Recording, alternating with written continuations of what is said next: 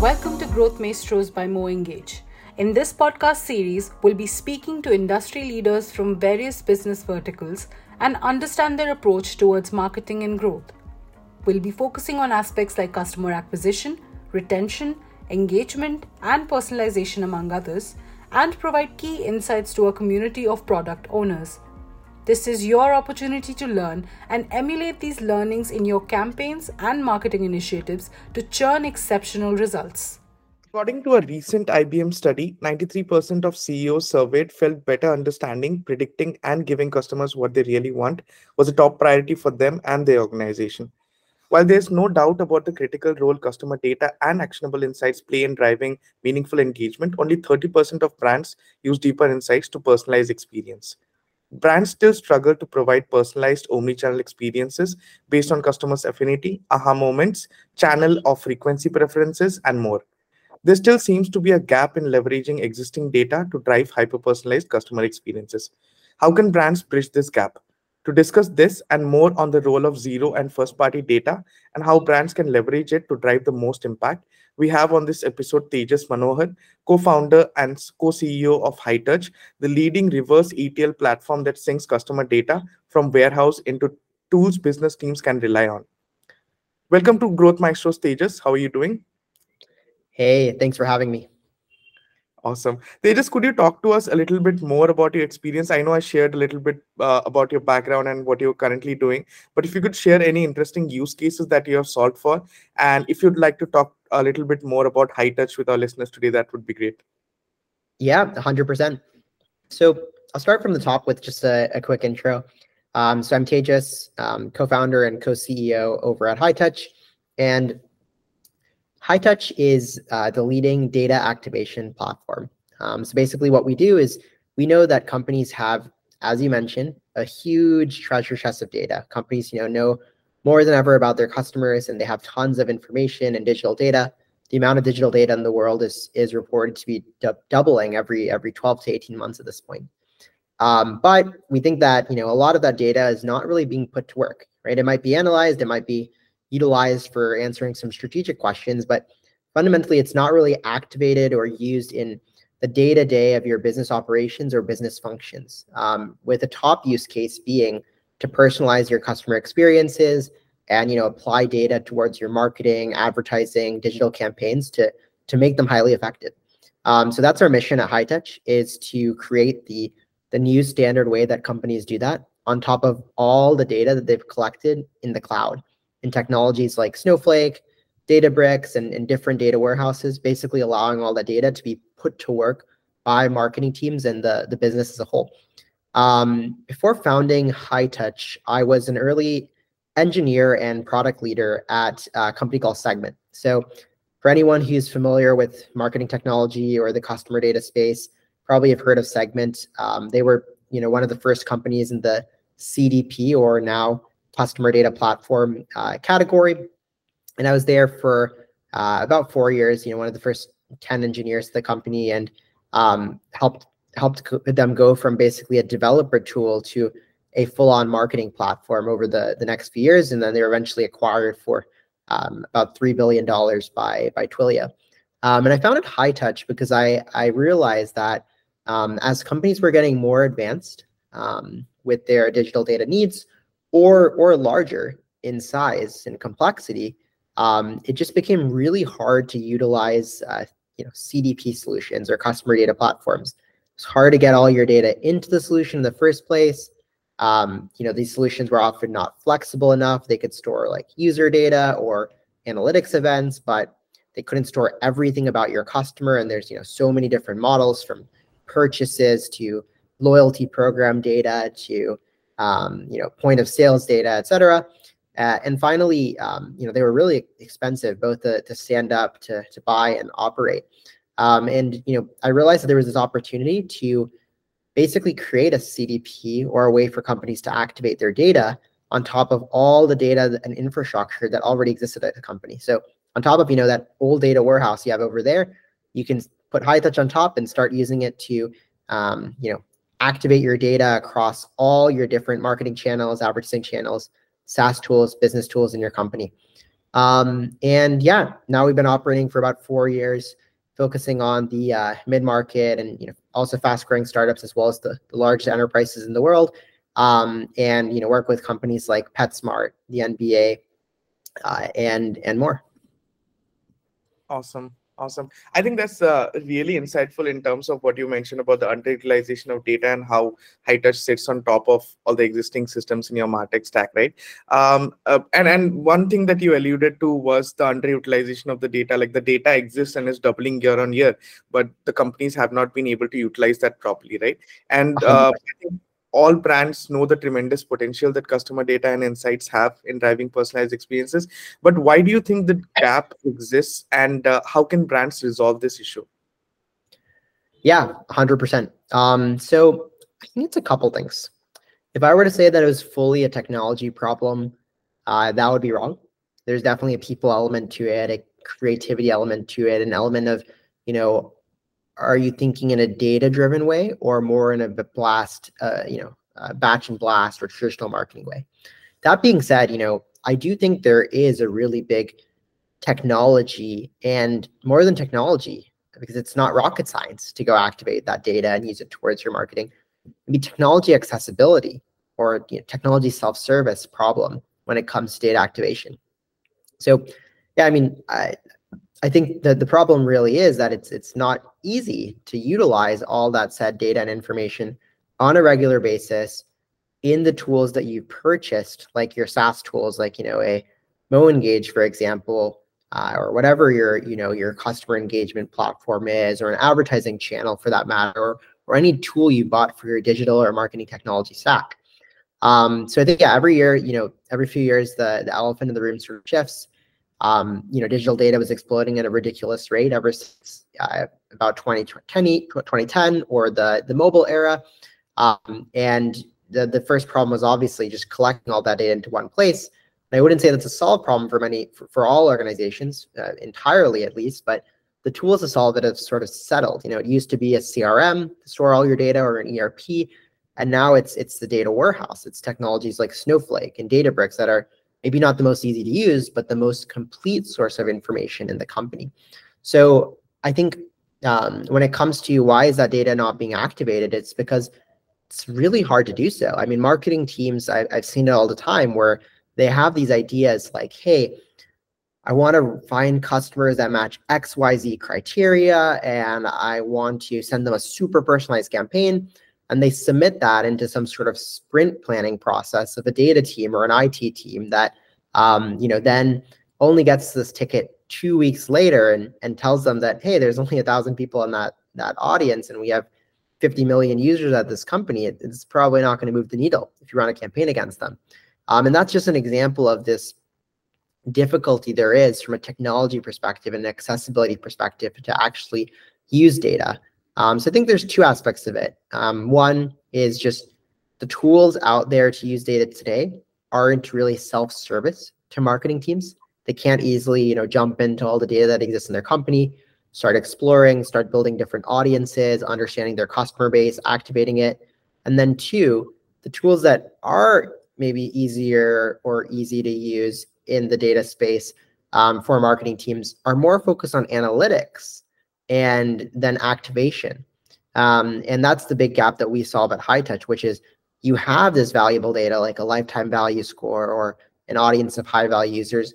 What do you do with it? If it's just sitting on a report, it only has so much value. But if you're able to get it into systems like MoEngage or an or an advertising network and use it for targeting and personalizing personalizing your campaigns, then um, then that's a huge impact. So I do think it's a technology and a technology accessibility problem. And I think um, through touch and the you know the category of data activation that we're evangelizing out there in the market, we really think there's a possibility to solve this problem without creating totally new infrastructure at companies or you know spending six to 12 months implementing a CDP uh, or you know changing everything the changing the whole house just to fix the roof.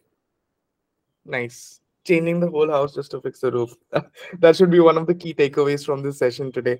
Um, awesome. I think really, really good insights there. Uh, now, Tejas, when it comes to customer insights, I don't think any other word or phrase has been used as much as zero party and first party data in very recent years, right? And it makes absolute sense with the sunset of third party cookies.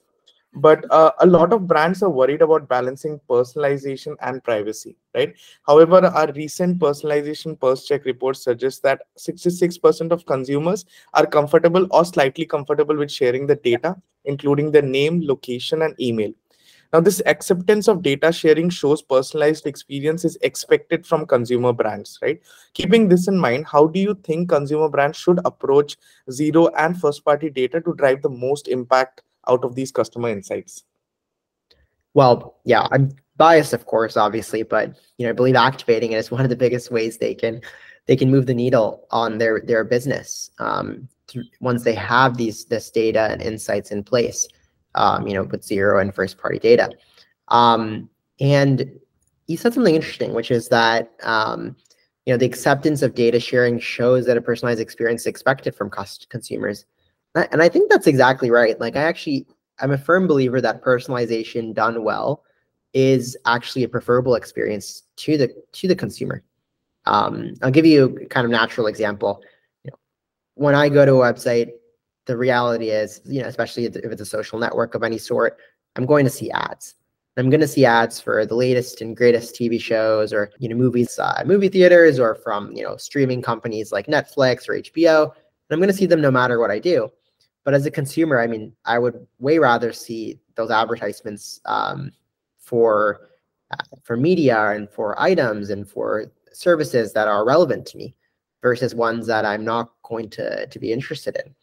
Um, so I think frankly, like, you know, a lot of a lot of brands are worried about activating data and moving to a more personalized approach um, and, and, doing that in a way that's um, not going to lose trust with their customers. And there's even, you know, somewhat of a um, a movement for, for for for companies to to think twice on whether they want to use all this data about their customers or they should take a more privacy standpoint for their brand. But frankly, I, I do think personalization, you know, done well is preferable by the consumer.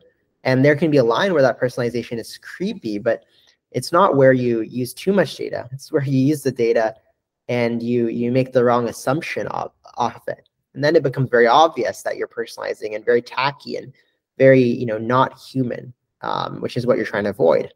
As an example, I've seen companies, you know, send out an email to my inbox right when I, I leave the website, a few minutes after I, you know, leave something in in my cart and don't check out. And um, while there's kind of a fascination with doing all this stuff in real time in, in, in the Martech and marketing space, we found that it's actually not ideal.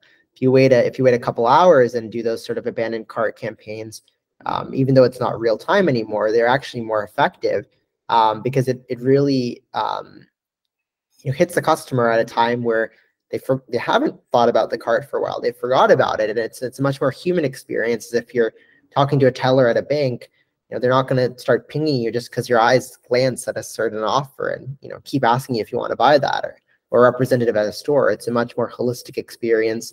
Um, that's more, much more natural and much more human. So frankly, think the, the biggest unlock that brands can have is to start activating their data and personalizing right away and, and not to be too afraid and um, really to just think of uh, the mo- the areas in their funnel that that could have the most impact. Take those as a starting point, uh, and to just focus on creating you know very human experiences or um, not maybe not going too crazy with the one-to-one personalization and stuff like that. Some really good insights about utilizing the data properly and not utilizing all of the data and not you know uh, being cognizant of uh, reaching out to your customers in real time whether it is in terms of cart abandonment and then waiting for some more time to you know make it seem more human and more natural i think perfectly makes sense and very good takeaways for our audience as well. Uh, now the is oftentimes the data that various teams within the organizations look at analyze and act upon is very different right? How can marketing and data teams work together and how understanding the outcomes that marketing team wants to achieve? Uh, uh, how does all of this tie in together for a very non-siloed approach to data analysis? I love this question um, so if I'm just to play it back, I think what you're what you're effectively asking me is um, how like the, the data that you look at is just so different oftentimes. Like marketing is saying the definition of a customer is one thing, data is saying something else. Lifetime value looks different, high value users looks different. This filter says something else. um, how do you get everyone on the same page and drive real outcomes from the data together? How do, how do these teams work better together? Um, so I would say it comes down to a few things. I can think of three off the bat um, that really resonate with me. Um, one is the data just shouldn't look different between teams. Uh, it sounds it sounds cliche and to say that, and a lot of people think it's it's not possible, right?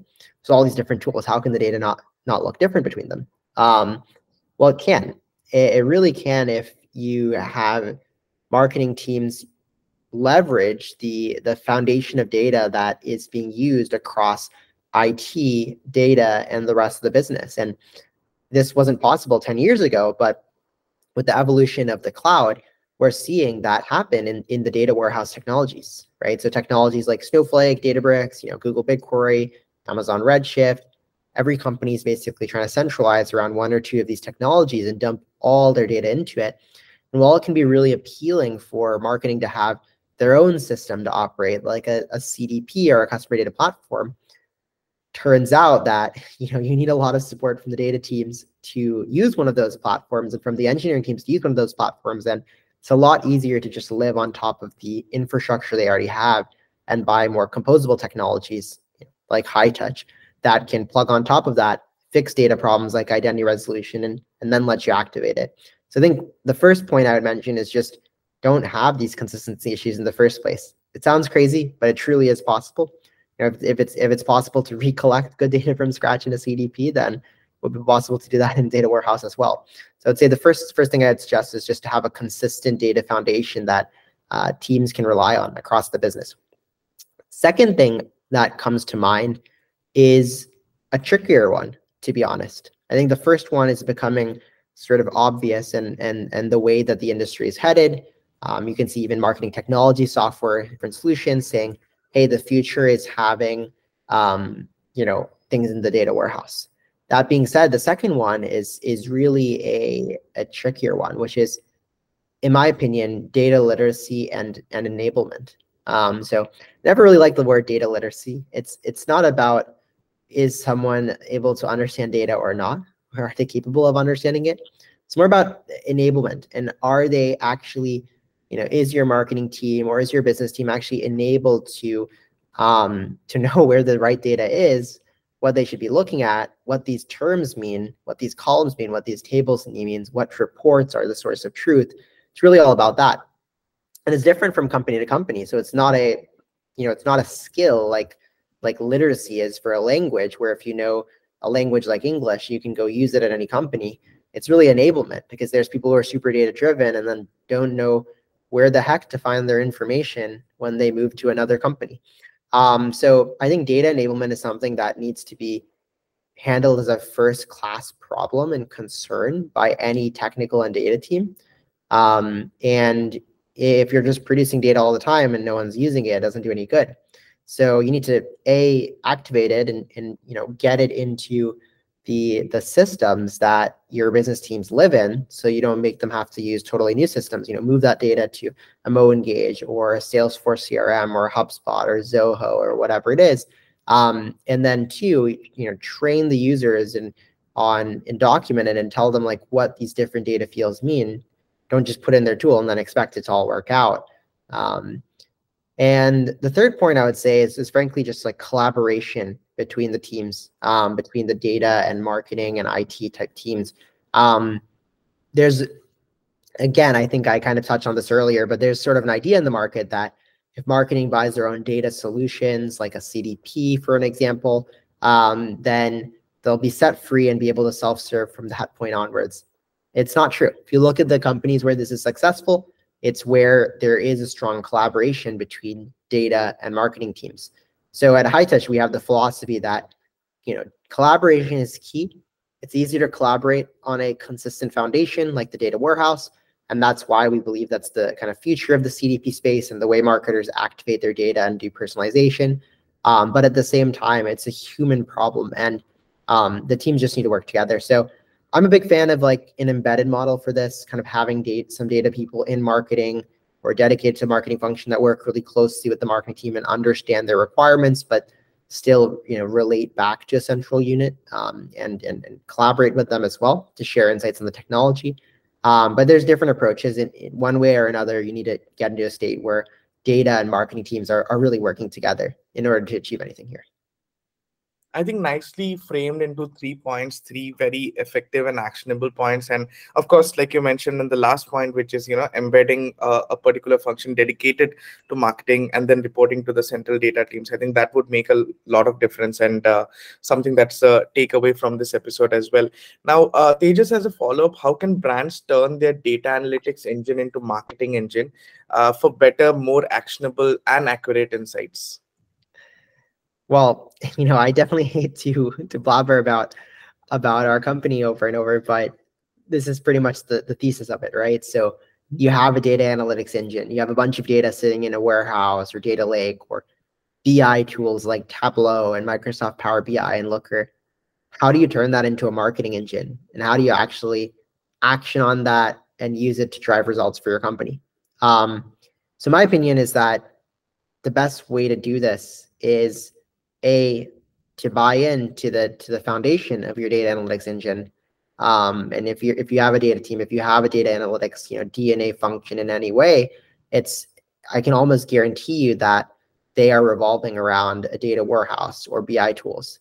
Um, but at the same time, you know, you need a way to activate that data. So I, I think the future of this is going to be marketing teams and and it's not just the future. I mean, we work with tons of super fast growing startups um, like Ramp and Calendly and and Plaid and um, um, uh, you know, GameStop and the NBA.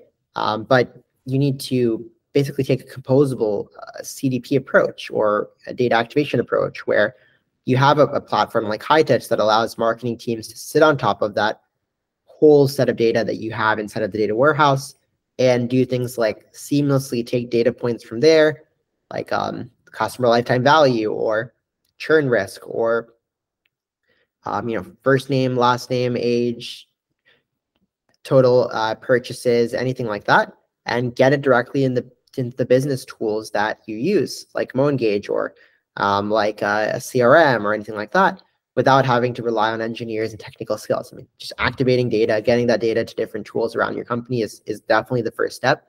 I'd say the second step to to turning that data analytics engine into a marketing engine is to allow marketing to you know really get closer to that data. So in our platform, we built out this whole thing called Customer Studio, which basically allows marketers to get all the capabilities of a CDP, you know, directly on top of the data analytics engine that they already have and the data warehouse they already have. That means things like audience building, building custom traits about customers, seeing overlaps, breakdowns, analytics, um, running things like A/B tests across the channel tools that they have, and you know, an omni-channel way as well. Um, so I think that's where you know you start getting more advanced usage of data from the marketing teams and, and faster iteration where they can actually take things into their own hands. Um, so overall, I would say, I mean, if you're asking the question of how to turn a your data analytics engine into a marketing engine, I think the composable CDP or solutions like Hightouch are the missing link between what's happening in those two worlds and and that's why uh, over the last four years, you know, 500 companies have have you know, enterprise companies have adopted us. Awesome. I think that makes perfect sense. Uh, don't worry about the plugs, though. I think I'm sure uh, the audience will appreciate how Hightouch can uh, make a difference uh, in their day-to-day uh, at least in terms of data analysis and you know resolving some of these data silos that exist. Uh, now Tejas coming to uh, perhaps one of the most important parts of this discussion which is personalization at scale. Uh, now according to mckinsey businesses that engage in personalization at scale or personal interactions with a large group of customers observe a 1 to 2% lift in the total sales for grocery companies and even a higher lift for retailers typically by driving up loyalty and share of wallet. Among among already loyal customers, right? Now, McKinsey findings also suggest that personalized experiences can provide five to eight times the ROI on marketing spend. Um, I know we have discussed a lot about, you know, uh, how do you analyze data, bring out actionable insights, and then resolve some of the data silos between marketing and data teams and look at data the proper way. Uh, now, let's discuss about the right approach to personalization and how, how brands can go about it. Uh, would love to hear your thoughts on that.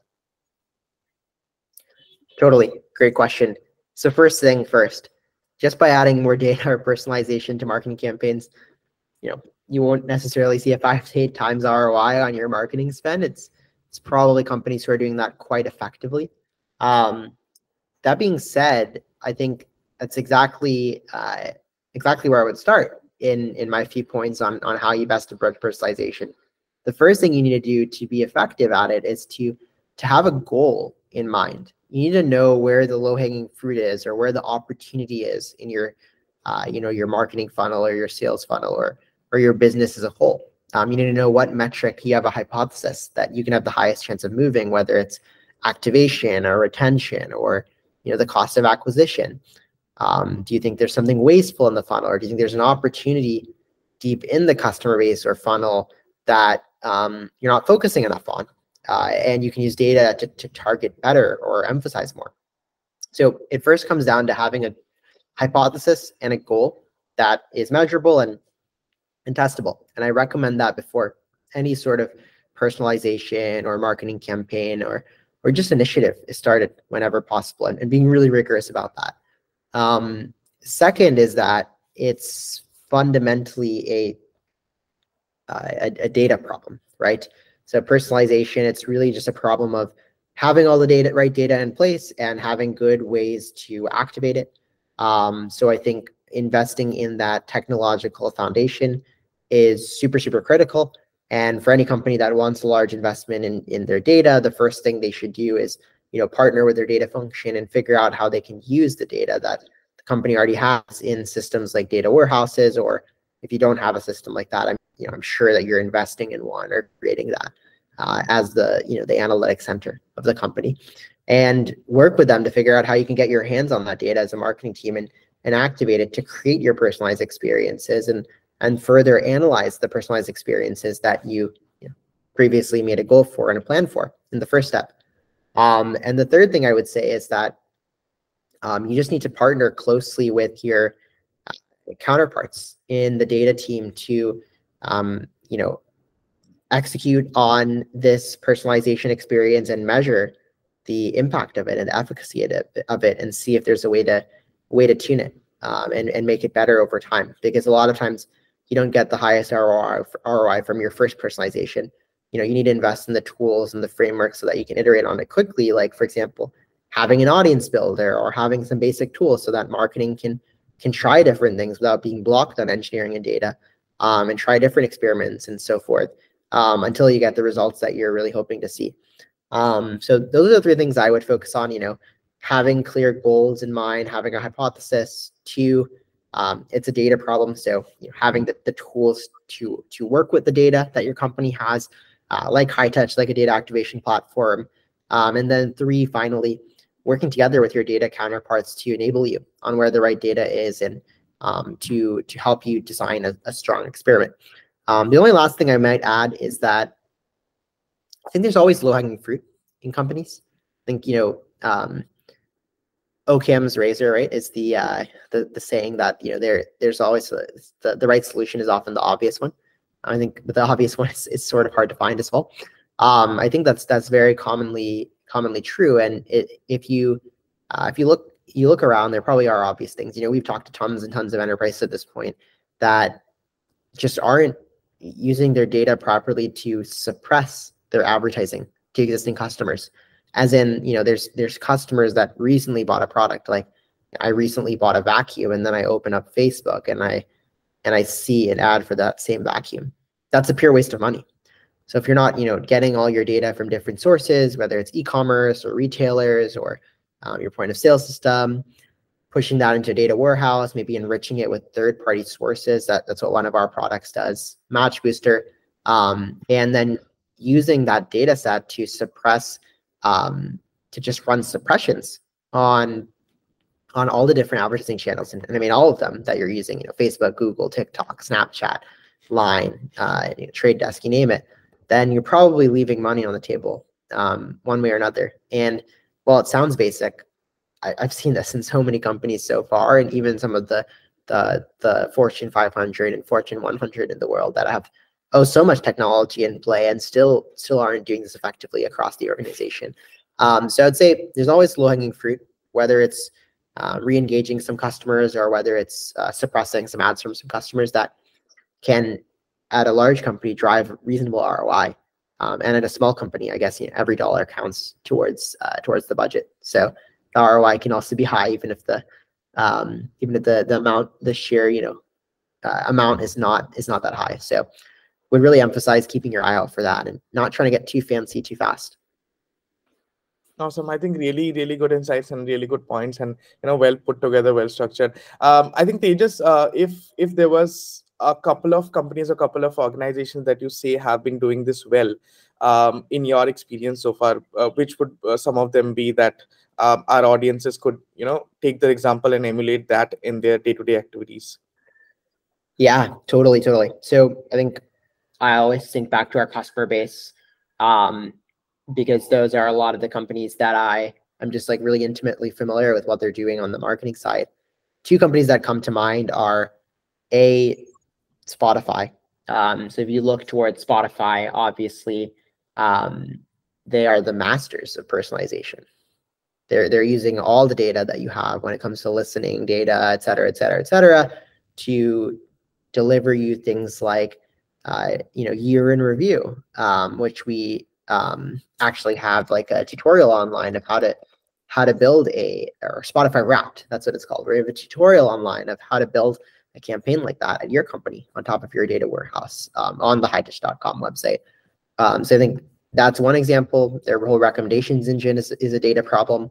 Um, those are companies that really think about not just like how do I send out some personalized email campaigns or how do I do a cart abandoner. They're really thinking about how do I use data to take my my company to the next level and the way customers interact with it to the next level and really differentiate. And I really respect that. I think, again, going back to the McKinsey study of five to eight times ROI, that's how you get it. You need to get more advanced with your data and really think about it in the context of your product and company and find partners who can help you out with that. Um, another one that comes to mind is PetSmart. We've spoken at Pet, with PetSmart's marketing team and VP of marketing Bradley at, at tons of different conferences at this point, you know, Snowflake, uh, conference, um, you know, being one of them.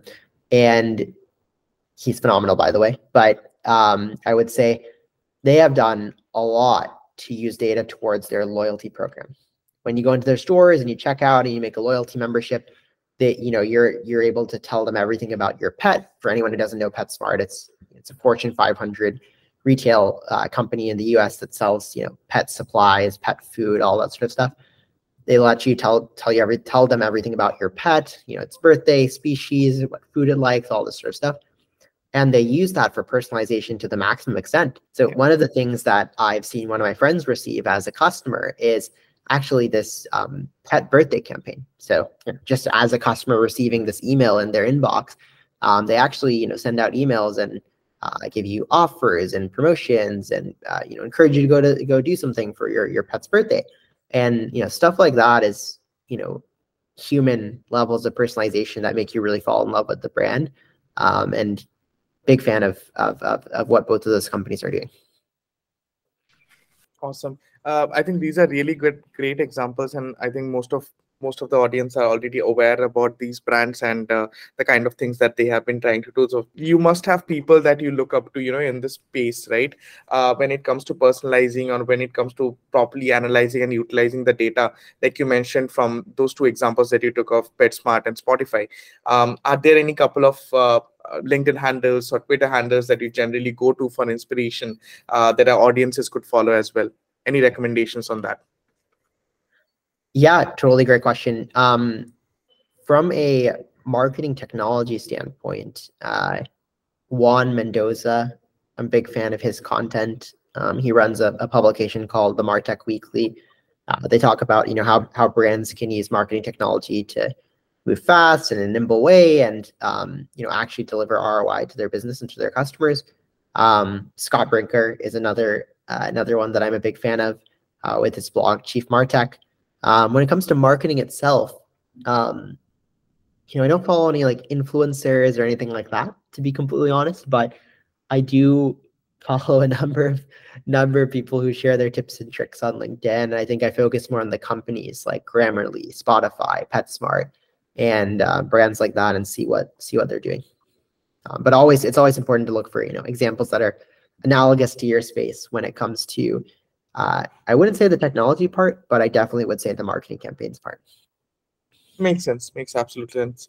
I think that brings us uh, to the end of an insightful session, uh, Tejas, today. Thank you so much for joining us and uh, sharing such deep insights on utilizing existing data um, to drive hyper personalized experiences and how data and marketing teams can work together. I'm sure our listeners would be eager to take away the learnings and emulate them in their own organization. Uh, but thank you so much uh, for taking your time out. If there is one parting note you would like to leave our audiences with, uh, mostly marketers, growth, uh, growth marketers, product owners, uh, in terms of data analysis or in terms of you know per- using those insights to drive personalized experiences, what would that be? It would be to just start, frankly. Uh, I think there's so many companies who think they need to change the world or you know completely change their infrastructure to start doing personalization. They think they they need a bunch of new tools. Um, I personally have a different opinion. Um, I think that companies can can get started with the data, the tools that they have today, um, and then evolve that over time and and approaches like Hightouch with you know, reverse ETL and data activation and composable CDP that can sit directly on top of you know data warehouses, et cetera, that you have today, really unlock that approach at a at a pace more rapid than ever um, for marketing teams. So that would be my suggestion. Awesome. Thank you so much, Tejas, for taking the time out and joining us and sharing such wonderful insights. It was lovely discussing with you very, very insightful pointers, and I'm sure it uh, our audiences will greatly appreciate that as well. Thank you for having me.